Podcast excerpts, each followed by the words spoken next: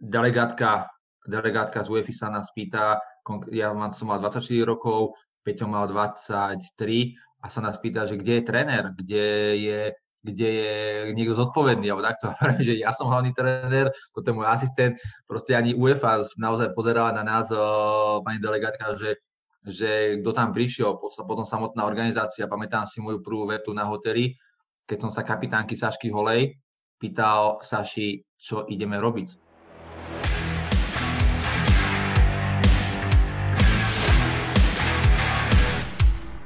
Československá dvojice trenérů Jan Šabacký a Pavol Gregora vás vítá u poslechu podcastu Fotbal za lajnou.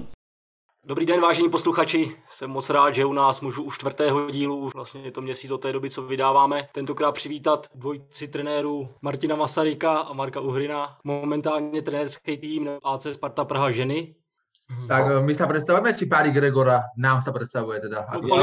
Pali vás ani nepřivítal, jo? V podstate ja vás tu takisto vítam. Ďakujem. A v podstate v tom prípade, keď ja sa vám predstaviť, tak vy ste tu teda do počtu a vy ste tí moderátori. Ja vás iba uvediem, že ste slovenská dvojica trénerov v Sparte Praha, kde trénujete prvý tím žien. Predtým ste pôsobili spolu v Slovane.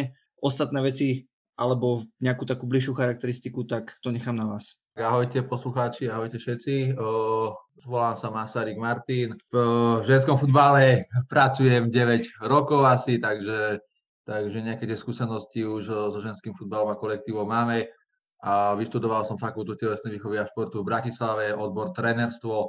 No a tu nás s kolegom Uhrynom sa snažíme spolupracovať už 3 roky, niekedy to je naozaj náročné, ale myslím si, že každý voľný víkend od seba si užívame trošku, aby sme zase nabrali tú nejakú silu na spoluprácu a momentálne sme už nejaký ten víkend takisto v Prahe, kde si myslím, že nám to zatiaľ spoločne ide a verím tomu, že to tak bude pokračovať naďalej. Ako fanúšikovia tohto podcastu, tí dvaja, to nevideli, ale Marek sa zatvaril tak, že mu to ranilo srdiečko, to, čo si povedal. Totiž to, lebo ja si už mám každú jednu chvíľu, ktorú som bez neho nie len ten víkend. To je ono. Ale pozdravujem aj ja všetkých, tak ja sa volám Marek a tiež som tuto s Martinom v Sparte Praha ako jeho asistent. Vlastne ako moju trénerskú kariéru som začínal ako 16-ročný, kedy som vypomáhal vlastnému tatkovi, ktorému som pomáhal vlastne ako asistent už pri žiackej kategórii. Postupne som pokračoval cez Šamorín, cez FC Ružinov, potom som sa pridal k Palimu do Kervera a vlastne cez Kerver som sa vlastne dostal aj do Slovanu a tuto aj k Maťovi vlastne, kde Kerver nás vlastne spojil dokopy a odtedy sme spolu. Krásny príbeh, čakal som ešte väčšiu zápletku, ale... Je to nadlho, ale... To nemôže ísť von. Fajn cesta pre obidvoch. Možno je to aj také zaujímavé aj pre poslucháčov, že jeden tréner v podstate vychádzal cez FTVŠ, jeden naopak išiel celý čas all in a išiel tou trénerskou cestou. Takže aj to je možno ukážka toho, že nezáleží na tom, akou cestou sa vydáte, ale dôležité je, že možno kam smerujete. A každý vlastne nakoniec ste sa spojili a dneska môžete si, poviem to teraz tak v dobrom, užívať ten futbal na tej najvyššej úrovni. Asi tak. Marek doplňa tú ulicu trošku, áno, tú ulicu, to taký ten voľnejší štýl, takže ja tomu dávam tú odbornosť samozrejme, ale doplňáme sa navzájom, takže je dobré, že ten Marek tu je s námi. Vy jste taková pro ty posluchače, tady od toho, až to představím, taková až romantická dvojice, takovej Titanic nebo něco podobného romantického. Jak jste... Šéfovia nám písali, že prosím vás, nerobte nám hambu a my sa teraz snažíme sa ju nerobiť. Jaký byl ten první kontakt mezi váma, nebo jak teda vlastně vznikla tady to vaše partnerství? Asi to začnem teraz ja, tak začalo to tak, že vlastne ja už som vtedy pôsobil v Kerveri a Palino ma poprosil, že či by som mu vtedy pomohol s jedným školením, ktoré sa vtedy dialo na Slovane Bratislava. Tam vlastne sme sa nejak zoznámili s Maťom a ja už som vtedy v Slovane pôsobil, ale ešte sme sa ako tak, ako tréneri sme sa nejak vnímali, ale ešte sme sa nepoznali a od toho Kerveru nejak možno mesiac na to sa mi ozval, že či by som si s ním pokecal, že či by sme vedeli niečo urobiť spoločne, že by chcel ma asi ako asistenta na výpomoc, s čím som ja a tak súhlasil asi tak po 2 minútach rozhovoru a odtedy sme spolu, no. Tak dám to na pravú mieru. Slovane mi športový riaditeľ v určitú chvíľu dovolil alebo ponúkli, že si môžeme nájsť asistenta alebo niekoho, kto sa bude starať samozrejme o dresy, lopty, o kuželky a takéto pomocné veci a práve preto som vedel, že Marek má s tým veľké skúsenosti. A moja prvá veta bola, že hľadám niekoho zodpovedného, kto sa o to postará a komu to nebude robiť problém. Takže toto je pravda a ja som veľmi rád, že o tie kuželky, lopty sa stará aj tu na v Prahe, takže zatiaľ to klape a je to v poriadku. Keď do toho skočím a myslím si, že aj presne u nás to robil skvelé. Áno. Ale musím povedať, že to bola obrovská strata pre Kerver v tom momente, ale nejak, ako samozrejme, verím, že v tomto podcaste vrátime Marekovi aj kredit. Myslím si, že si idem utrieť slzu a za chvíľku sa vrátim naspäť do tohto rozhovoru. Pani, ty zapomínáš, že Marek se školil v Praze, jo? Trojkou Kerveru. Jestli to nebylo tím, víš? Ja ti to poviem, Šabi, ja ti to takto poviem.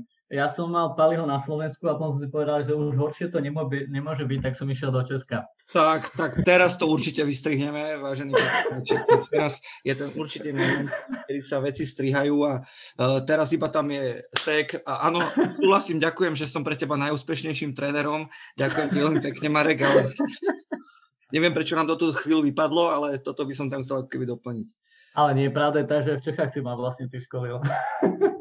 Ale dobre, tak poďme k tomu, že spomenuli ste viacejkrát Kerver a nechcel by som to teda iba voči sebe ako keby, ale možno čo pre teba Marek znamenal Kerver alebo znamená a prečo si sa vybral tou cestou Kerveru a takisto aj Máťo v podstate tam nejaký čas strávil, nie zas tak veľa ako Marek, ale v podstate aj ten kontakt, aj ten bližší kontakt medzi vami dvoma sa možno aj práve aj vďaka Kerveru, určite minimálne pri tom kľúčovom stretnutí v rámci školenia a potom aj možno aj v rámci nejakého pôsobenia. Tak čo sa týka mňa, tak myslím si, že pre mňa znamená asi veľa. Možno by som to povedal aj tak, že nebyť Kerveru, tak asi podľa mňa nie som tam, kde som teraz a možno ani nie som taký tréner, aký som. Výrazne ma ovplyvnil. Vlastne začínal som už keď si bol ty ako šéf-tréneris a neviem, či si pamätáš, že som chodil na fotovešku, tiež som vtedy chodil vypomáhať otcovi. A ja som vlastne tam začínal tak, že ty si mi tiež povedal, že nevieš mi slúbiť miesto, keďže tréneri už všetci boli obsadení a ja som povedal, že mne to nevadí, že budem chodiť zadarmenko. Čiže som tam zadarmo začal chodiť a postupom času som tam chodil stále viac a viac a vlastne keď sa dobre pamätám, tak keď už som skončil na Kerveri, tak som mal 5 akadémií za týždeň. A stále zadarmo, samozrejme. V rámci loajálnosti k Palimu. Takže, čiže čo sa tohto týka, tak výrazne ma trenersky ovplyvnil, aj tréningové jednotky už boli mnou v klube výrazne ovplyvnené Kerverom. A potom tiež opäť možno nebyť toho Kerveru, kde som vlastne bol na tom školení, tak by ma to neposunulo k ženskej kategórii, dospelej. Čo sa týka toho nás aktuálne teraz, tak výrazne ten Kerver nás ovplyvňuje vo viacerých tých cvičeniach, že vlastne ten Kerver není o tom, že tí 4 Japončici cvičia na tých loptách a viac menej skoro každé cvičenie, čo my teraz robíme, tak máme nejakú myšlenku a vždy do toho niečo vkladáme, hľadáme, vymýšľame tie cvičenia nové, updatujeme tie staršie cvičenia, hľadáme tam vždy nejaké novinky, čiže toto je presne taký ten Kerver feeling, že hľadáme nejaké vyššie ciele, hľadáme tých viac tých detailov v tom danom cvičení.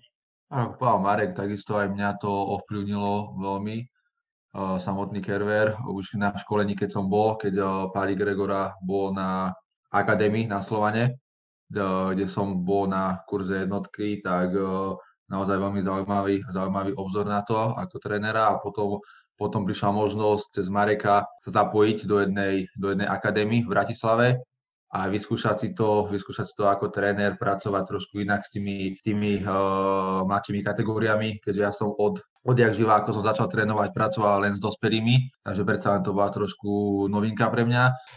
Bych se přesunul tady od toho do těch vašich trenérských zkušeností nějakých. Pro tebe, Martin, já si nevím představit momentálně, že vlastně vystuduješ vysokou školu a boom, A tým ženy Slovanu Bratislava. Jaký to byl Nechci asi říkat skok, protože ty jsi tam byl přece jenom v tom týmu už nějaký čas zapojený. Byl to tvůj první tým vlastně z většího fotbalu, nebo si ještě na vejšky měl nějaký jiný? Ja keď som začal študovať na fakulte v Bratislave, tak ja som trénoval, alebo bol som asistent v Prievidzi, tam odkiaľ pochádzam, tam bol druholigový ženský tím, kde som pomáhal ako asistent, ja som mal základnú licenciu a aj zo strednej školy a tam ma to trošku chytilo to trénerstvo, za čo som bol naozaj rád v konečnom dôsledku. No a potom na fakulte, kde som sa stretol aj s Parim dokonca, teraz ma spätne si spomínam, že vlastne Pari aj nejaké hodiny dokonca sme spolu mali, kde bol ako môj učiteľ v tých konečných ročníkoch, takže takisto zaujímavá teraz spomienka. V rámci tej fakulty ja som musel vykonávať nejakú prax, no a ja, keďže som sa poznal s nejakými dievčatami na Slovensku, tak jedno dievča mi ponúklo, že sa spýta trénerky v Slovane Bratislava, či nemôžem jej robiť asistenta. Lebo samozrejme chcel som pokračovať v tom ženskom futbale od tej Prievidzi, jak som tam začal a chcel som pri tom ostať. Tie dievčatá ma trošku nasmerovali, mal som to naozaj rád, ten kolektív ženský, kto by nemal rád ženský kolektív. A v konečnom dôsledku potom trenérka skončila, po pár rokoch prišla možnosť to prevziať celé, prevzal som to celé, no a potom už začala tam tá moja taká kariéra na tej najvyššej úrovni na Slovensku pri prvoligovom týme. Marek, co ty? Jaký byly tvoje první reakce, když tě někdo lákal do ženského fotbalu? Já v tom určitě nechci, aby tady zazněl, jako, že někdo má nějaké předsudky nebo tak, ale umím si představit, že kdybych trénovala přípravky a někdo mi najednou z fleku řekl, hele, nechceš mi dělat asáka u A týmu žen Slovanu Bratislava, tak asi by mi to možná trošku vykolejilo, nebo by to určitě vyvolalo jako nějaký myšlenky. Neviem, vieš čo, ja už som predtým tiež mal skúsenosti aj s dievčenským futbalom, ešte keď som pôsobil vlastne aj v Ružinove, tak sme tam mali 3 dievčatá, ktoré nakoniec potom boli aj v Slovane Bratislava, s ktorými som sa potom aj opäť stretol. Potom som vlastne, jak som prešiel do toho Šamorínu, tak tam som pôsobil s Matejom Pacholekom, ktorý pôsobil v ženskom futbale a cez leto som mu vypomáhal tam s dievčatami v Šamoríne, takže už som s tými dievčatami vlastne bol v kontakte a potom, keď ma máte oslovil, tak akože priznám sa, koľko som nad tým uvažoval, ale ináč som bol viac menej rozhodnutý, že do toho idem, pretože bola to pre mňa obrovská výzva a ja zase takéto výzvy mám rád a rád ich teda si plním aj svoje sny a bol to pre mňa tiež taký maličký sen, že vlastne aj pôsobiť v tej Lige majstrov, aj keď je to ženská, ale predsa len je to veľká organizácia, je to veľká súťaž a sú to obrovské skúsenosti a myslím si, že máme na to veľmi pekné zážitky, čo sme všetko spolu zažili, aj keď zatiaľ boli to len naše 2 ligy majstrov dokopy s Maťom, ale tých zážitkov tam bolo kopec. Ja si myslím, že by sme mohli aj prejsť do tej ligy majstrov ženskej aj v Slovane Bratislava a možno to potom porovnať tú pozíciu, keď ste teraz v Sparte Praha. Aké to bolo možno prvýkrát, hlavne pre teba, Maťo, keď si išiel do ligy majstrov z pozície ale hlavného trénera? Ako veľmi si to vážil, že môžeš vlastne absolvovať takúto súťaž? Moja prvá Liga majstrov, to sú neskutočné zážitky a emócie, lebo mal som vtedy 24 rokov a s môjim predchádzajúcim kolegom, s Petrom Riglotom, sme išli na prvú Ligu majstrov, my sme nevedeli, do čoho ideme, my sme nevedeli, čo máme očakávať. My sme prišli do tej kvalifikačnej skupiny, ktorá sa hrá v jednom meste, sú tam 4 týmy a my sme tam prišli a delegátka z UEFA sa nás pýta, ja som mal 24 rokov, Peťo mal 23 a sa nás pýta, že kde je tréner, kde je niekto zodpovedný, alebo takto, že ja som hlavný tréner, toto je môj asistent, proste ani UEFA naozaj pozerala na nás, pani delegátka, že kto tam prišiel, potom samotná organizácia. Pamätám si moju prvú vetu na hoteli, keď som sa kapitánky Sašky Holej pýtal Saši, čo ideme robiť. My sme naozaj nevedeli, to boli úžasné skúsenosti, úžasné zážitky. No a tie zápasy, sám som neveril, že môj prvý zápas v Champions League bude proti FC Zürich, ktorý v predchádzajúcej kvalifikácii 2 roky nedostal gól. Vždycky postúpil do vyraďovacej fázy Ligy majstrov a odrazu tam stojíme s našimi dievčatami po dlhom čase, takže to bolo naozaj úžasné. A Podarilo sa mi so Slovanom byť trikrát v tejto kvalifikačnej skupine, takže mám naozaj krásne spomienky na tieto tri kvalifikačné skupiny a každá bola úplne iná. Druhá kvalifikačná bola v Ljubljane, kde sme mali asi najlepší tím v histórii, čo si myslím, pod môjim vedením v Slovane. No a tretia potom zase bola špeciálna, lebo tam už bol Marek so mňou a bola zase doma v Bratislave. Donesli sme tú kvalifikačnú skupinu ku nám domov. Bol to úplne zase iný zážitok. Takže spomínam na všetky tri strašne krásne a môžem byť rád, že môžem naozaj šťastný byť, že som to zažil. Keď to tak môžete porovnať, alebo teda ty, keď to môžeš porovnať, tak čo si robil inak v rámci tých príprav na Champions League? To znamená, mal si tú prvú, kde si nevedel, kde je sever, keď to tak preženiem. Ano. A čo si zmenil napríklad od tej prvej do tej druhej a možno ako potom vyzerala tá tretia, že v čom ste sa ako keby posúvali, v čom ste boli lepší alebo v čom ste boli pripravenejší? Nerad by som niektoré detaily až hodnotil, že čo sa nám dokázalo podariť, ale bolo veľmi zaujímavé, keď sme sa pripravili na Ligu majstrov, samozrejme z taktického hľadiska, vždycky sa učíme každý deň, proste, ak sa mi byť lepší a lepší, ale napríklad na tú druhú Ligu majstrov preženiem to. Už sme mali súpravy, už sme mali sme masera, mali sme trénera brankárov tam, áno, čiže že naozaj čo rok my sme hlavne zlepšovali to materiálno-organizačné, personálne zabezpečenie pri tom ženskom futbale, kde aj na základe tých výsledkov sa nám to darilo a mohli sme si to dovoliť samozrejme a vedenie Slovana nám to samozrejme rok čo rok skvalitňovalo, takže toto boli také tie najväčšie posuny vpred, že tá posledná Liga majstrov doma v Bratislave, my sme mali fyzioterapeutku, vlastne mali sme vlastného kondičného trénera, čo teraz je to úplný automatizmus, ale na Slovensku pri ženskom futbale to nie je automaticky, že takéto zabezpečenie má ženský tím. No a samozrejme rok čo rok ako tréner skúsenejší a analyzujete si zápas, porovnávate si veci, takže aj takticky určite som rastol každým zápasom, bez toho to nejde, ale skôr tie materiálne veci, tam boli najväčšie posuny, najväčšie rozdiely, že na úvodnú Ligu majstrov sme išli traja ľudia plus šofér a pokiaľ sme my s kolegom neoprali dresy, štucky neposkladali, tak nemali sme naozaj nič. Takže to sú naozaj veľké posuny momentálne, kde sa teraz nachádzame už konkrétne v Sparte. Možno otázka teraz na Mareka, že ty si odchovanec Slovana. A čo pre teba znamenalo to, že si sa stal trénerom vo svojom klube v podstate? Pre mňa to znamenalo veľmi veľa. Bol to fakt, že pre mňa splnený sen tiež, lebo ja som vravel, aj keď vlastne sme častokrát s Maťom rozprávali, že on to bere trošku inak niekedy ten Slovan, ja ten Slovan fakt, že berem ako to srdce, čo máme asi spalím rovnaké, si myslím, v tejto chvíli. Tá, asi raz slovanista, navždy slovanista. Takže bol to fakt, že také, že ako sa hovorí, že chodím si splňovať tie svoje sny do tej svojej práce, že som tam chodil fakt, že rád, chodil som rád na to tehelné pole.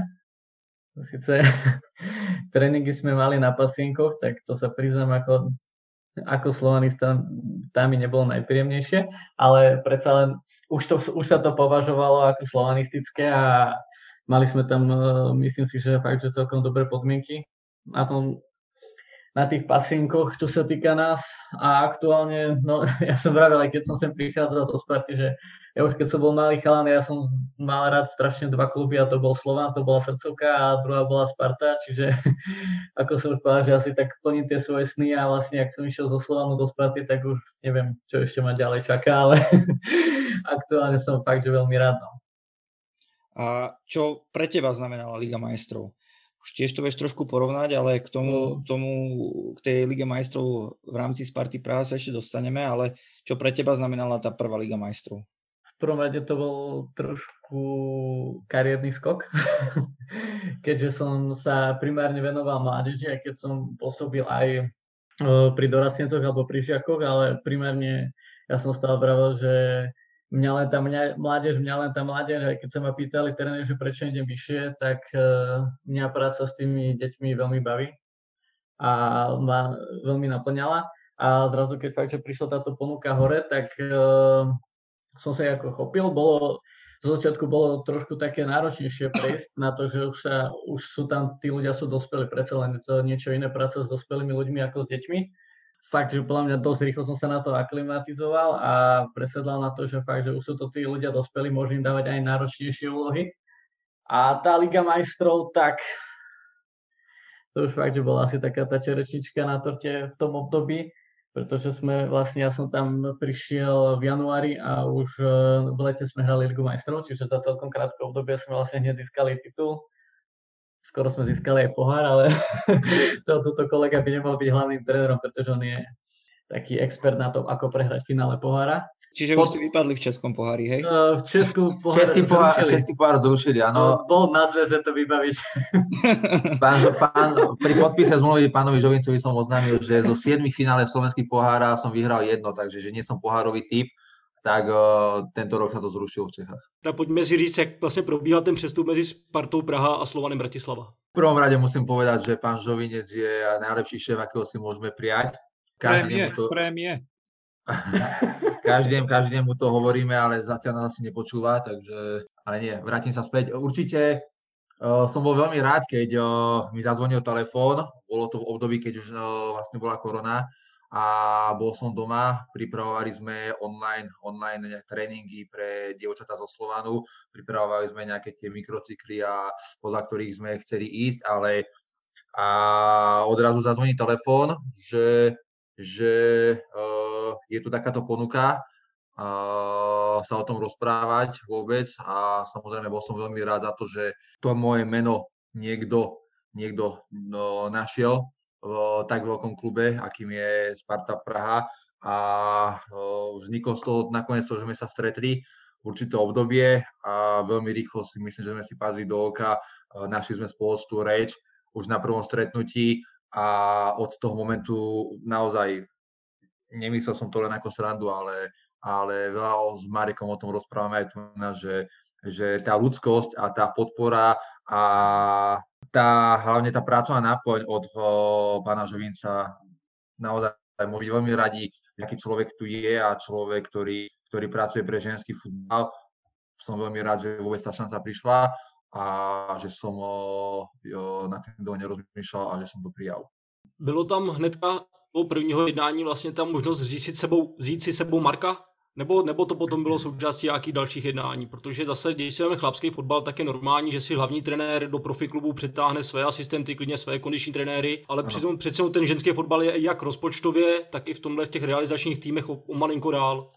Ja som na prvom stretnutí už s pánom Žovincom, keď sme boli, rozprával o svojich kolegoch, ktorých poznám, s ktorými pracujem v Slovane. Hneď na prvom stretnutí pán Žovinec sa dozvedel o Marekovi a samozrejme nedohodli sme sa hneď, v prvom rade išlo o mňa a ja som povedal, že veľmi rád, ale budem veľmi rád, keď aj pán Žovinec začne rozmýšľať o takéto možnosti, lebo v dnešnej dobe to je asi podľa mňa normálne, že pokiaľ tí tréneri alebo ľudia si sadnú a tá práca nadväzuje na seba, tak idú spoločne tí tréneri alebo určitá skupina ľudí. Takže ja som veľmi rád, že po nejakom čase rozhovorov alebo nejakých telefonátov sa do toho išlo aj s Marekom a že samozrejme potom Marek sa už rozhodol pre tento veľký krok i so mňou a v konečnom dôsledku nič lepšie zámocne sa nemohlo stať, že sme obaja. Ja ako keby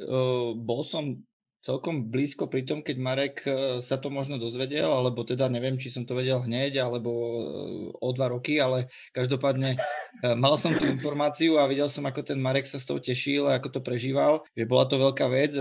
Ja si myslím, že aj pre mňa to bola veľká vec, že ďalší, aj ten tréner, s ktorým som spolupracoval, môže ísť ďalej. Takže som si to ako keby aj z jednej strany vážil, z druhej strany som bol smutný, že nebudeme to môcť ťahať spolu, lebo naozaj to, čo si môžeme zobrať dneska aj z toho podcastu je, a čo hovorí veľa trénerov, je neskutočne dôležité, je mať dobrý realizačný tím a dobrý stav, lojálnosť a tých ľudí na spoločnej vlne a ak sa to podarí, tak potom je to oveľa ľahšie dosiahnutie ciele. Takže ak by som ja mohol dať nejakú message tomuto podcastu, lebo zatiaľ bolo tu veľa zaujímavých a srandovných vecí, ale toto je podľa mňa niečo, čo naozaj môže trénerom pomôcť, že nebáť sa toho, hľadať si tých svojich ľudí a vybrať si k sebe niekoho, kto naozaj vám môže pomôcť v tej kariére. Hlavne tiež by som nadviazal na tvoje slova, je veľmi podstatná dôvera tých ľudí, je veľmi podstatné je to, že tí ľudia na tom ihrisku sú tak zohraní. Naozaj s Marekom sme sa dostali do takej fázy, kedy sa pozrieme a už tie myšlienky máme prepojené, že vieme, čo chceme, vieme, čo jeden od druhého môžeme očakávať a naozaj už možno teraz skočím, možno pár dní dozadu sme sa rozprávali o nejakých možnostiach do budúcna, tu nás s pánom Žovincom, ja som povedal, ako náhle by Marek odišiel, tak odíde 50% mojej roboty, lebo s Marekom to naozaj ťaháme už veľmi dlho a tá dôvera, tá chemia tam z mojej strany je na veľmi vysokej úrovni, takže ja som veľmi rád, že tu sme spolu a nebáť sa toho, proste nebáť sa dôverovať a nebáť sa spolupráce. Jenom takhle pro posluchače, nám jenom si představme, nebo řekněme si, kdo je Dušan Žovinec, protože on je takovej černý kůň, který je vždycky v postraní, ale přitom té práce dělá jako obrovský kvanta. Je to vlastně, působil dřív na Spartě u ženského týmu jako trenér, potom je byl i chvilku, nebo i doteď je přímo na Spartě Praha vlastně jako zaměstnanec, má na starost ženský úsek fotbalu, i když od nové sezony tam byly taky nějaké změny a opravdu se snaží dělat jak podle mě maximum pro ženský úsek, ale tak se snaží i nám jako trenéru momentálně z mé pozice mládeži, ať je to u dorostenské kategorii, často se s náma baví o tom, co by se mohlo zlepšit a myslím si, že kdyby takových lidí na tom českém a slovenském fotbale bylo víc, tak jsme přeci jenom zase ještě o trošku dál, než jsme. Ale tak tímto ho zdravíme, doufám, že se nás třeba poslechne a že ho sem Pali někdy nalákáme, protože to by byl podcast, aby si koukal, hele. Jaký je vaše rozložení práce? Ať je to ve Spartě nebo ve Slovanu Bratislava, možná do těch rozdílů mezi tou Spartou a tím Slovanem bych se potom podíval třeba ještě za chvíli. Ale jaký je přímo vaše rozdělení práce v trenérském týmu? Marekové vieme a už iba Maťové treba zaplniť. Nosič kuželov. Tak určite, myslím si, že treba vždy pripraviť to pitie, zobrať tie flašky s tou vodou na to ihrisko. Lopty kontroluje. Že či sú dobre nafúkané, možno sem tam tie rozličky, chodím domov vyprať. Myslím si, že tak ako každý jeden asistent som zodpovedný hlavne za túto časť. Treba to hlavne dobre rozdeliť, lebo organizácia je základ všetkého a pokiaľ naozaj viete, že vám dobrý asistent donesie dobré pomôcky v pravý čas, takže to je ten základ a Marek to naozaj robí.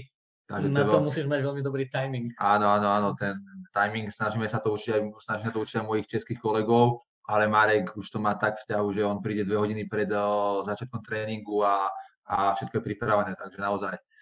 Ale keď sa vrátime naspäť, tak neviem, tá naša práca, tak spoločne pracujeme na obsahovej časti toho tréningového procesu. Marek má takisto nejaké myšlienky, ja mám nejaké myšlienky a vieme, čo chceme robiť a už hľadáme tomu len nejakú tú správnu formu a niekedy Marek je ten, ktorý riadí určite daný typ cvičenia, ja som ten, ktorý to skôr pozoruje, možno potom sa točíme, veľakrát pracujeme na nejakej individuálnej herné činnosti jednotlivca, kde si tie hráčky delíme na skupiny, či útočná fáza, obranná fáza hry, takže máme to prepojené, si myslím, veľmi dobre a spoločne sa do toho realizujeme.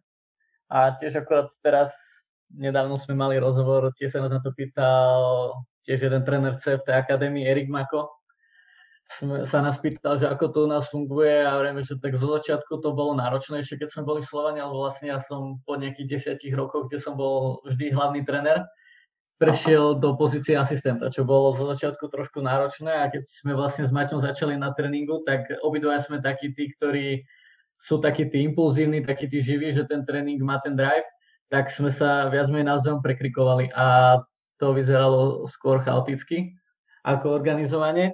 Ale tiež bolo z mojej strany dôležité, aby som pochopil tú moju úlohu, že vlastne ako asistent trénera musím nechať toho hlavného.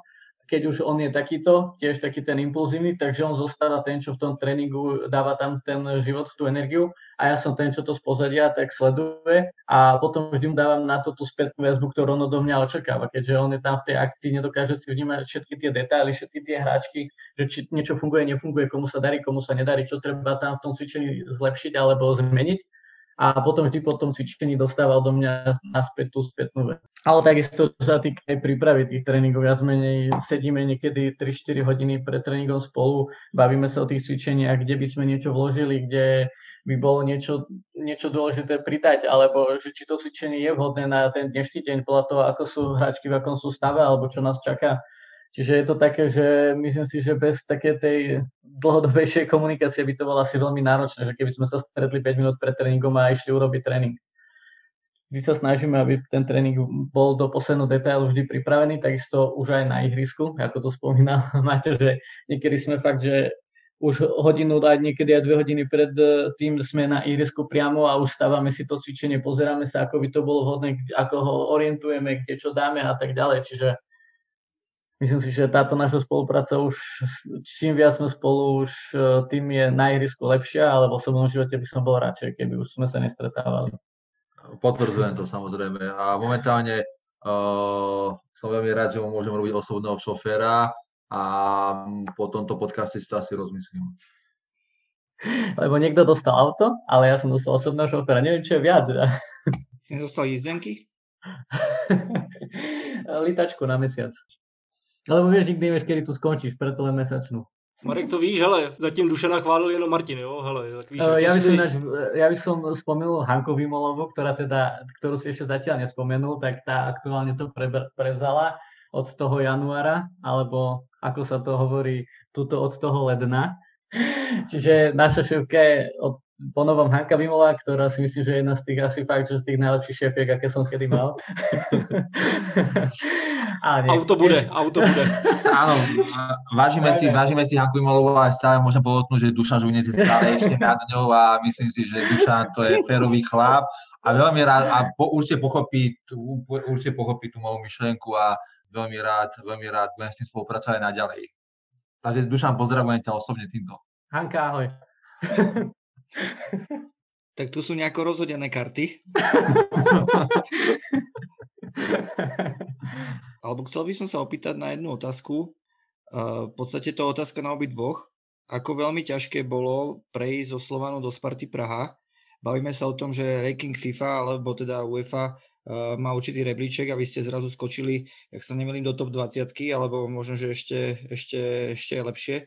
Každopádne zrazu ste hrali proti Southamptonu so Slovanom a potom zrazu musíte premeniť ten level a už ste v inej pozícii, idete hrať so Spartou proti Southamptonu a už je to zrazu úplne iný zápas, ako ste to mali predtým. Teraz nechcem znižovať kvality Slovanu, ale proste ten rebríček nepustí aj tá ekonomika, všetko to, čo sa deje, že aká je kvalitná tá súťaž a tak ďalej, tak to sú proste fakty, aby sme nikoho neurazili. Ale ako to bolo veľmi ťažké pre vás prepnúť na ten level, že wow, my sme v Sparte Praha, alebo teda wow, iba tak, v duchu si to musíte povedať, ale potom naozaj príjete na to ihrisko, do tej kabiny, príjete na tú prípravu proti Southamptonu, ale musíte si uvedomiť, že my sme v Sparte Praha a dneska proste musíme vyhrať a ak chceme zase dobiehať týmy, ktoré sú možno v top 10 alebo v top 15 v rámci Champions League? Naozaj veľmi dobrá otázka a veľmi dlho sa dá o tom rozprávať.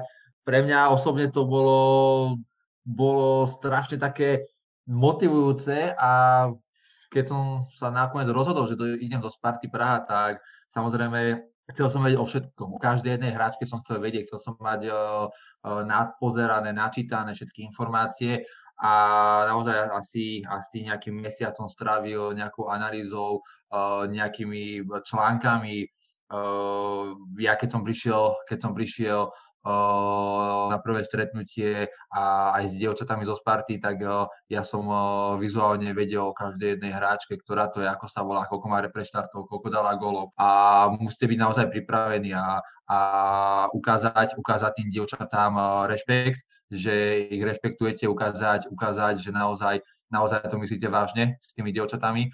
No a potom keď som to zvládol, alebo dúfam, že som to zvládol na tomto nejakom komunikačnom poli, tak dôležité bolo, čo ukážeme na ihrisku, na ploche. Áno, tam sa rozhoduje, tam vás vlastne dievčatá, jak sa hovorí, vyzvečú do náha, keď niečo robíte zle, naozaj, takže musíte naozaj dávať pozor na každý detail, na to, ako rozprávate, na to, aké cvičenia vyberáte. Prvý dojem môžete urobiť iba raz. Takže naozaj sme na to, alebo ja osobne som na to dával veľký dôraz, aby ten náš vstup do tohto tímu, do tohto kolektívu bol čo najviac profesionálny a aby nám dievčatá hlavne uverili tú cestu, ktorou chceme ísť. A myslím si, že aj vďaka Marekovmu príchodu a že sme tu boli spolu, sme to naozaj zvládli. Nastavili sme si pravidlá od začiatku, funguje to, je radosť pozerať na tie dievčatá, s akou radosťou idú na tréning, ako napredujú a samotná tá spätná väzba od nich je fantastická. Takže bolo to veľmi, veľmi zaujímavé pre mňa v začiatku a myslím si za mňa osobne, že určité body sme naozaj zvládli veľmi dobre. Ten prvý dojem sme robili tým, že šli jojo test, hej? To bol prvý tréning, takže sme si získali na svoju stranu. Nie. Tak tiež by som sa k tomu pridal v tom, že nastavili sme si tu nejakú tú látku, nejakú tú úroveň tých tréningov a to nás neskutočne teraz motivuje, že my už pod ňu ísť nechceme a chceme sa stále zlepšovať a každý tréning pripraviť ešte lepšie ako ten, čo bol včera, ešte lepšie ten, aký bol predvčerom. To znamená, že byť každý deň lepší, ako si bol deň predtým. A to pre mňa ako pre trénera znamená veľmi veľa, pretože sa fakt, že trénersky posúvam a zlepšujeme, by som chcel tak povedať. Zase taká vážna otázka, možno ako dobre to znie a ja som sám taký, že veľakrát to počúvam od trénerov a častokrát sú to ako keby naučené frázy. V čom je ten rozdiel, alebo čo urobí ten rozdiel, aby to proste nebola fráza? Ja častokrát hovorím, že nie je tréning ako tréning, nie ako detail ako detail. V čom vy to dokážete preniesť, aby to bola proste realita? Lebo podľa mňa to je strašne kľúčové a ja si myslím, že to aj rozdeľuje a rozlišuje tú trénerskú kvalitu. No myslím si, že je dosť náročné na toto odpovedať, pretože myslím si, že každý jeden z nás dvoch, čiže akože ja a Maťo v tejto chvíli myslím, ktorí sme na tréningu, dávajú do toho takéto svoje a myslím si, že každé jedno cvičenie dokáže urobiť každý jeden tréner inak, každý ho vidí inak a ja si myslím, že práve že taká tá, v tejto chvíli som práve, že aj tá naša zohratosť častokrát, že s Maťom vieme, že čo chceme robiť, ako chceme tomu dať emóciu, že či to v danej chvíli berieme smrteľne vážne, alebo to berieme v rámci nejakej srandy, že je to nejaké to fanicičenie. Tak, že sa k tomu vždy aj tak nejak pristupujeme a hlavne, že od tých hráčov vyžadujeme nejakých tých 100%, že prosto nie sme takí tí spúšťači, že dáme cvičenie, povieme, že čo máme robiť, stlačíme play a potom sa na to pozeráme. Čiže vždy sa snažíme byť v tom, tých cvičeniach aktívni, tie hračky pozbudzujeme, motivujeme, niekedy fakt, že zažartujeme a vtedy nejak sa to podľa mňa posúva a hlavne, ako hovoril aj Maťo, že je dôležité fakt dať sa na tú rovnakú úroveň s tými dievčatami, na tú rovnakú vlnovú dĺžku a keď si navzájom fakt, že budeme rozumieť, tak to celkovo bude dávať zmysel, čo budeme robiť. My sme museli fakt, že tie hračky presvedčiť, že vieme, čo robíme. Oni nám to buď uveria, alebo neuveria. To už je fakt, že je to náročné, ale zatiaľ máme ten pocit, že nám veria a snažíme sa ich dôveru naplniť.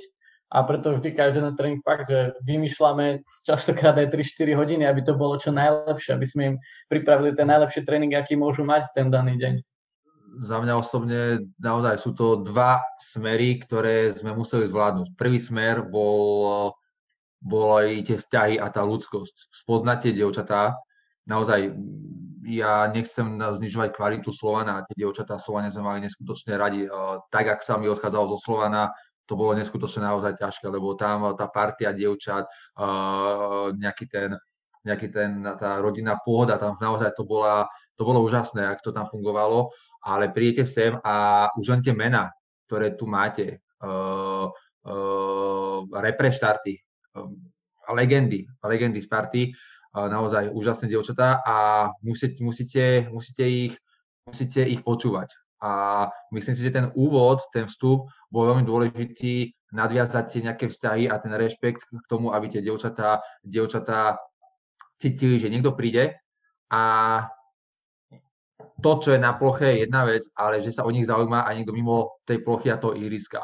Komunikovať s nimi, pýtať sa ich. Dneska ja som dievčatám rozprával na jednej taktickej príprave. Dneska je veľmi ťažké počúvať a brať si názor, spätnú väzbu. Takisto ako dievčatá potrebovali nejakú spätnú väzbu a možno s tými dievčatami treba citlivejšie pracovať, tak takisto musí tréner ukázať nejaký ten rešpekt a že môže tá hráčka prísť za trénerom a môže mu povedať, tréner, prečo bolo toto takto urobené, alebo čo si o tom myslíte. Tá hráčka musí vám veriť a a musí prísť za vami. Toto sa nám podarilo na začiatku urobiť a myslím si, že ten vzťah s tými hráčkami je naozaj na fantastickej úrovni vybudovaný. Na, ako povedal Marek, druhá vec je už samotný ten obsah toho tréningového procesu. Tie dievčatá zažili veľa fantastických trénerov pred nami a ešte veľa fantastických trénerov zažijú po nás. To som o tom presvedčený. Ale my máme nejakú cestu spoločnú a musia tie dievčatá uveriť tej ceste, ktorú robíme. To znamená dané cvičenie, prečo ho robíme, ktorý deň robíme takéto cvičenia, kedy robíme takéto hry, taktické samozrejme vnímanie toho futbalu, prečo chceme hrať takým herným systémom, čo je pre nás to podstatné. Takže dievčatá nám tomu uverili a toto je teraz stále jednoduchšie a krajšie a tie dievčatá majú úsmev na tvári. Momentálne s tým úsmevom a s tou pohodou prichádzajú výsledky, takže to je nič veľkého za tým netreba hľadať, ale treba za tým hľadať dobré vzťahy, dobrú komunikáciu, dobre fungujúci tréningový proces. Super, zeptám se na šířku vlastně vašeho realizáku, aby jsme na ně taky nezapomněli, protože by vám to možná potom vyčetli. Můžeme si říct i, kolik vlastně lidí jste měli. Říkal si vlastně na začátku ve Slovanu Bratislava jste byli 3 i se šoférem, teď konci šofér teda vlastně ty, co si zase říkal, že jo, s Markem. Ale pojďme si říct tady ty šířku toho realizáku, jestli tam, jak velký tam jsou rozdíly a naopak jak velký rozdíly jsou mezi Spartou a světem. Třeba teď tím PSG, já jsem tam viděl tu jejich hlavičku a mi se zdálo, že tam měli větší realizák než co má na Prahovej akademie trenérů, když to řeknu přehnaně. Tak ja len úplne na úvod, samozrejme na Slovane som začínal, keď som to prevzal sám s kolegom, kde môj kolega, asistent, bol zároveň trenér juniorského tímu, že vlastne my sme boli dvaja trenéri na dva tímy a keď som ja s kolegom odišiel na Champions League, na tú prvú, tak ten tím tam trénoval s trénerom žiačok alebo niekedy s nejakým rodičom, takže naozaj prešiel som pomaličky sám, až po momentálne na Slovane sa naozaj tie podmienky veľmi zlepšili a na Slovane majú takisto pri ženskom týme plnohodnotný realizačný tím, kde majú kondičnú trenérku alebo kondičného trénera, majú fyzioterapeutku, takže aj na Slovane sa to naozaj veľmi posunulo vpred. No čo sa týka tu na Sparte, poď ty, zhodnoť ty. Tak no neviem, tak keď som vlastne tiež prišiel k Matejovi, tak sme vlastne boli dvaja. Áno. Potom nebyť tej domácej Ligy majstrov, vlastne hrali v Bratislave, tak tam tým, že sme to organizovali doma a tým, že sme vlastne získali aj vlastne po víťazstve sme získali aj nejakú tú odmenu, tak vlastne sme si ako keby robili na tréner brankárov a na výšného trénera a postupne sa k nám pridal vlastne aj fyzioterapeut. Čiže tiež sme vlastne, a ja som ako Maťo tiež sme začali, takže sme vlastne boli len dvaja a postupne sa to rozširovalo. A aktuálne teraz v Sparte Praha tak je Maťo ako hlavný, ja ako asistent. Máme trénera brankárov, samozrejme na full time s nami, alebo na full time ako na každom jednom tréningu je s nami, takže to sme veľmi radi. Máme dve kondičné trénerky, kde samozrejme treba poďakovať skvelému šéfovi Dušanovi Žovincovi a šéfke Hanke Vymolovej, že nám to samozrejme umožnili, túto výnosť, takže obom šéfom ešte chvíľu a už aj o chvíľu budem mu ďakovať. Máme fyzioterapeutku Masera, takže naozaj tu máme ten realizačný tím plnohodnotne poskladaní, tak teraz zavodnú na doktorov, ktorí sú s nami, takže z tejto strany sa nemôžeme ani sťažovať, ale v každej jednej sfére, či my trénerskej, alebo organizačnej, alebo personálnej je šanca sa zlepšovať. A tak ako bola otázka v Paris Saint-Germain, úprimne ani som nejako nevnímal, že koľko tam bolo realizačného tímu a ľudí, ako to tam... Ja som sa skôr pozeral na to, čo nás čaká. Až ani po zápase som si ani neuvedomil, kde momentálne v daný deň som, alebo čo sa okolo mňa deje, naozaj. Ja také momenty a také pocity som mal v sebe, ktoré som potom aj v šatni dievčatám povedal, že neviem, hádam si to niekedy uvedomím a dojde mi, kde som bol, čo som zažil a možno sa k tomu ešte vrátime samozrejme, ale realizačný tím supera som nejako moc nesledoval, takže naozaj neviem, koľko ich bolo, ale asi ich bolo viacej ako nás, to je pravda.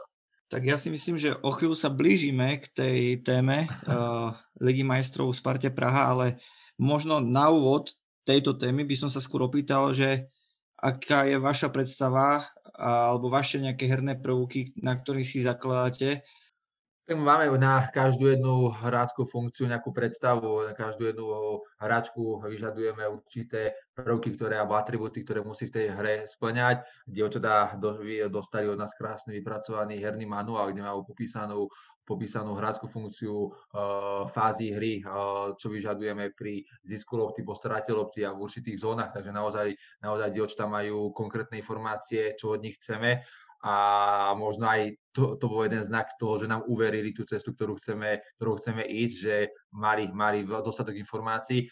No čo sa týka našej hry, tak ja som zastánca, ja veľmi rád milujem loptu, veľmi rád mám hrať, keď môj tým má loptu pod kontrolou, keď hráme ofenzívny, útočný futbal z celoplošný, samozrejme, my chceme, aby tie dievčatá mali, nemôžeme ich riadiť, jak na joysticku, ale aby sa rozhodovali sami, ak trošku nejaké veci, aby mali určité automatizmy smerom dopredu a podporené vlastnou kreativitou. Áno, tie hráčky sa musia vedieť rozhodovať v danej situácii, v daný moment, kedy urobím ofenzívny dotyk, kedy preberiem loptu defenzívnejšie, kedy otočíme ťažisko hry. Takže pracujeme na tom tréningu a verím tomu, že tá naša filozofia alebo tá náš herný prejav sa ukazuje na ihrisku aj v podobe tých výsledkov, ktoré momentálne sa nám podarilo urobiť a hlavne, aby ten futbal každý videl, že to je naše DNA, že to je Sparta na ihrisku a že takto chceme, aby Sparta hrala a vyzerali hráčky Sparty Praha.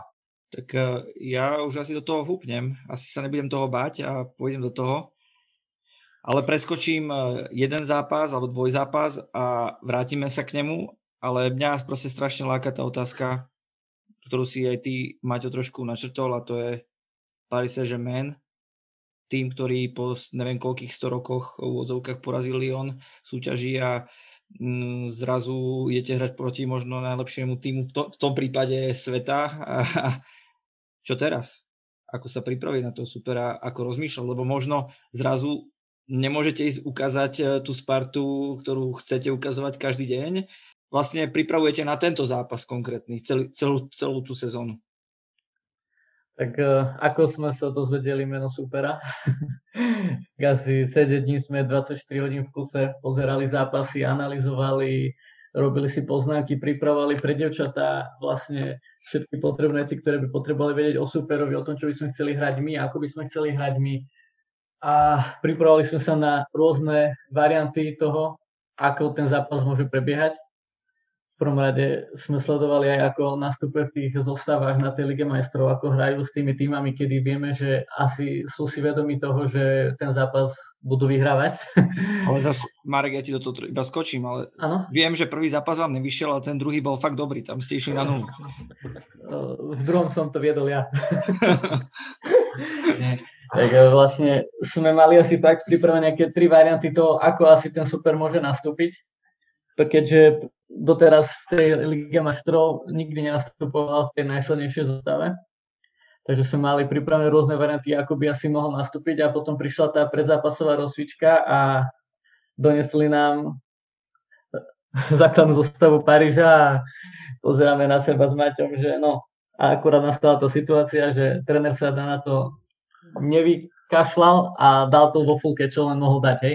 Okrem tej jednej hráčky, ktorá bola zranená, polozranená, tak len ju chcel šetriť vlastne na ten Lyon, tak nastúpili vo full zostave. Ako sme sa potom aj po zápase rozprávali s tým trénerom, tak povedal, že tiež nechceli nič riskovať a chceli tento zápas čo najskôr získať na svoju stranu. A aj zase na druhej strane nás pochválil, že neočakával od nás tak takticky vyspelý výkon, že naozaj že sa tam dlho v tom útoku trápili, jasne, že potom už tými individualitami nás niekedy prekonali a skončilo to tým gólom, ale že tímový výkon, že už dlho nevidel takto kompaktný tím, ktorý spolupracuje. Následne tiež bol aj prekvapený, lebo vlastne my sme aj do toho zápasu išli po nejakej korona prestávke, kde sme vlastne neboli v plnom tom tréningovom nasadení, tak tiež bol prekvapený, že tí dievčatá ako to dokázali takto odmakať. Tak to sme tiež povedali, že aj z našej strany tie dievčatá chválime, že odohrali v našich očiach fakt dobrý zápas. Že nemôžeme im niečo vyčítať výrazne, že sa tam nepodarilo. Za mňa osobne je toto téma asi na 2 podcasty, úprimne vám poviem. Veľa ľuďmi som sa o tom rozprával a tu ja vidím také dve roviny. To, čo vidia ľudia, videli ľudia a to, čo ľudia nevideli. To, čo ľudia videli Spartu, ktorá asi nevyzerala, alebo určite nevyzerala tak, ako vyzerá možno v domácej súťaži.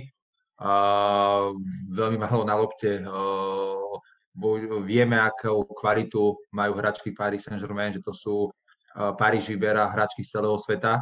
My sme vybrali hráčky, ale máme hráčky z Českej republiky.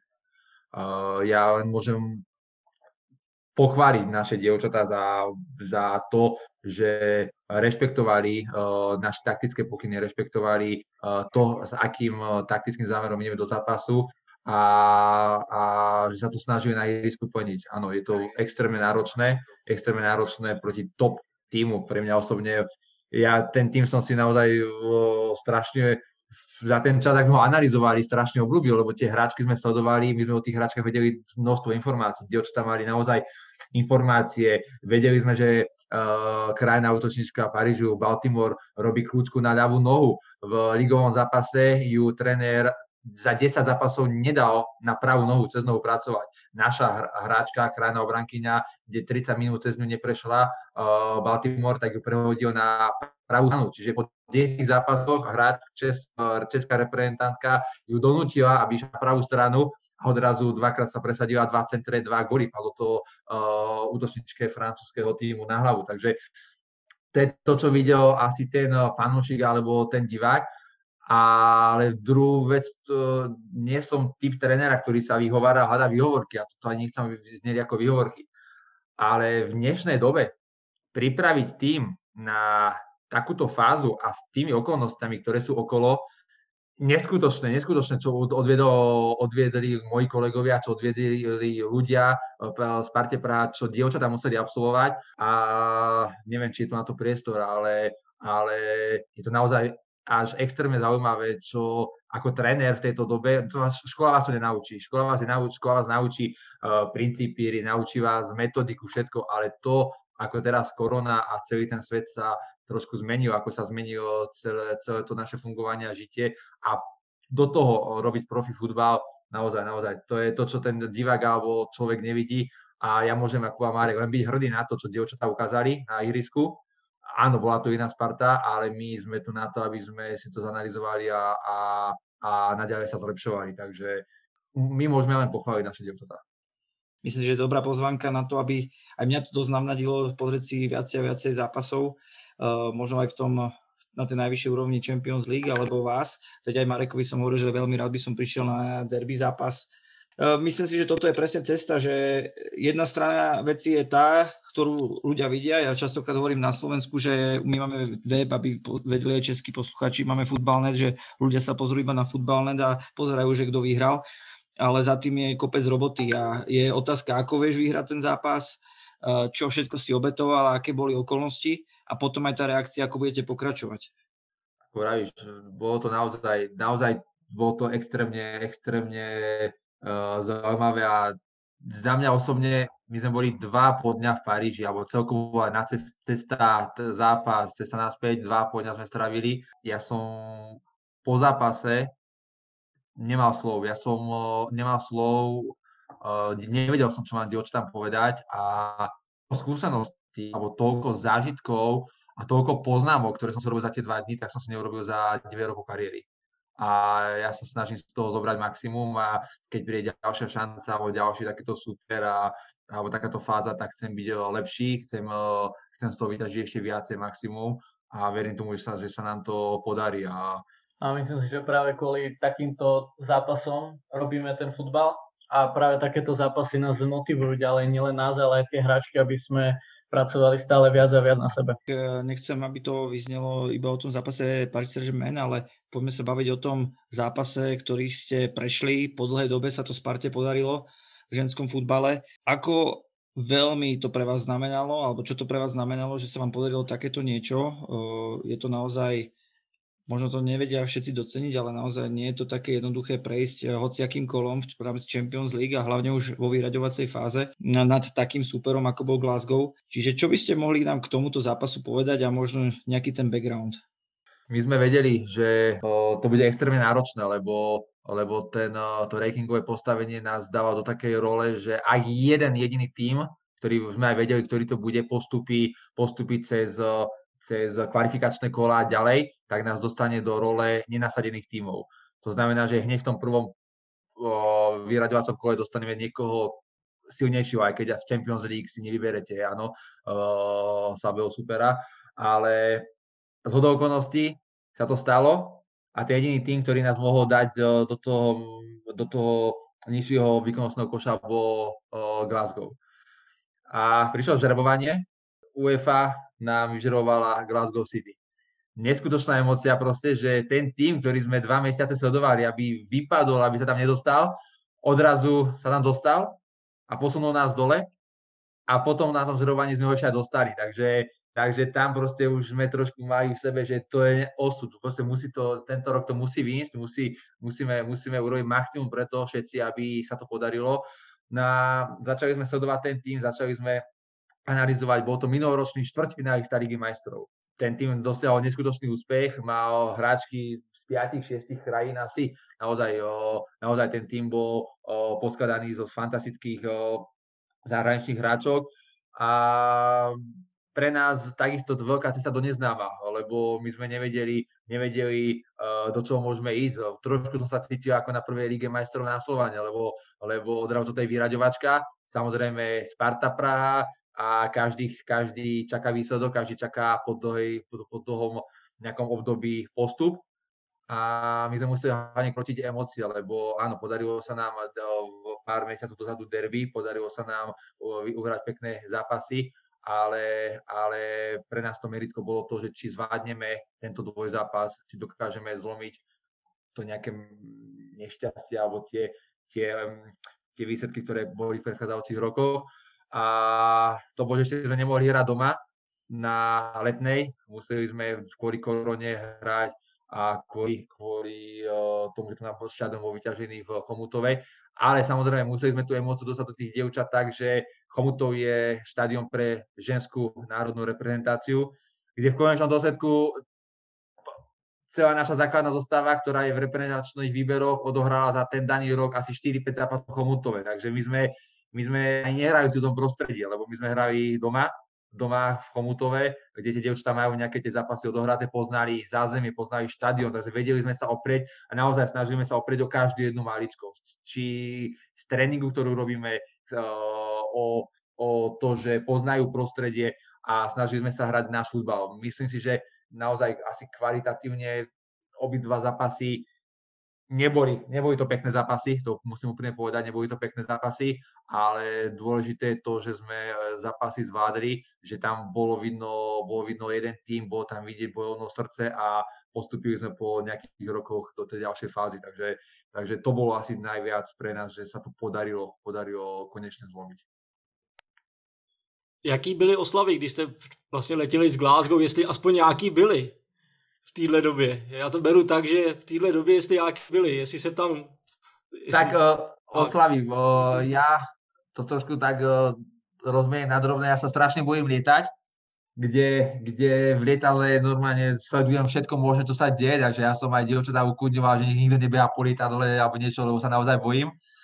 Na zhodou okolností cestou naspäť, keď postupíte po niekoľkých rokoch ďalej a konkrétne ja prvýkrát v živote do ďalšej fázy, tak odrazu po 5 minútach z letu do vzduchu som bol v polke lietadla, už som sa prechádzal po lietadle, žiadny strach nebol a samozrejme oslavy samozrejme z tejto korone, v korona svete nemôžu byť žiadne, lebo nemáte ani kde na prvom mieste, okamžite sme my museli opustiť štadión, my sme zo štadióna ani sprcha nebola, voda bohužiaľ nebola vkusná, takže my sme po zápase len obliekli sa, cestovali na letisko, išli do lietadla a 4-hodinový let v lietadle, mali sme nejakú Coca-Colu, mali sme tam nejaké nealkoholické drinky, ktorými sme si trošku pripili a pokecali, pospievali určite, ale nebol čas na oslavu a ani priestor na to momentálne v tejto dobe není. Takže vnútorne sme sa veľmi tešili, minimálne ja, keďže som sa odvážil chodiť po lietadle vo vzduchu, takže ja som mal veľké emócie z toho, naozaj som bol rád. Máme tu dvojitý rýchlokvíz, je to naša typická rubrika. a dneska je sponzorovaná pánem Žovincom. Morci mě vystřelí na Mars, až mě uvidí na tom Strahově, jestli nás otevřou, tak on. Som zvedavý, čo bude rozprávať. Počúvam. Dobro, kdo chce začít? To bude Marek. Na střížbu, nebo pak Marek bude odpovídat první, jo, vždycky. No dobré. Dobře, jdeme na to. První otázka. Oblíbený tým či trenér ve světě? Může říct oboje. Tottenham a José Mourinho. Já jsem čekal Dušan Žovinec, ale. Oblíbený tým či trenér ve světě? FC Barcelona a Pep Guardiola. Nejlepší fanoušci na světě? Borussia Dortmund. Liverpool. Největší zážitek dosavadní trenérské kariéry? Zápas s Parisem Saint-Germain v Lige majstrov. Takisto, Paris Saint-Germain. Naše závěrečka, kávička či posezení u pivka? Asi odpoviem za obidvoch, jedno a za to druhé. Co Marek? Marek na kávu. Marek mi kaští kutať. Verím, že jste mu neuverili. Jenom tady tu otázku vždycky pak rozvádíme jako s názorem na tmel kabiny. Jestli v tom vidíte pozitiva, negativa, nebo jaký ty pozitiva jsou a jestli to je to samý u chlapského, tak i u ženského kolektivu, protože věřím, že v tom chlapském se u toho piva možná vyřeší mnohem víc, než u té kávy v jaký kanceláři. Myslím si, že možno hovorím za oboch. Asi to je to najdôležitejšie, čo môže byť. Keď je kabina spolu a keď vznikajú tie dobré vzťahy medzi tými dievčatami. Presne tak, treba je z tomu naproti a už jedno, akou cestou docelíme cieľ v tomto. A bonusová otázka alebo bonusové kolo v rámci rubriky je, že každý skúste povedať nejakú vtipnú príhodu z vášho futbalovej kariéry. A ako jeden na druhého máme povedať? Alebo iba... Tak ja by som mal... Úplne vyšperkovali. A jeden na druhýho, ale pak každý jednu spalím ešte. No, ja som sa povedal, že ja mám také dve. Ja si raz pamätám, kedy nemenovaný hráč, vtedy ešte neznámy, mal kapitánsku pásku ako hráč Slovana Bratislava. Ja som ho z obľubou pozeral pri tej čiare a ja som mal také tie roztlieskavacké rukaviče a kričím Páli do toho! Akože škoda, že to bol iba v polčase a na ten daný zápas nenastúpil, ale natiaľ si tú kapitánsku pásku na ruku. Čo sa týka druhého zážitku, veľmi rád by som spomenul náš zápas, kedy sme zistili spätne, že sme vlastne ja nastúpil proti Maťovi. To, že Maťo nenastúpil, to už je druhá vec, keďže sme ten zápas vyhrali 6-0 a super sa asi nedostavil. Ako spomínaš ty na ten zápas, keď si ma nevedel dobehnúť?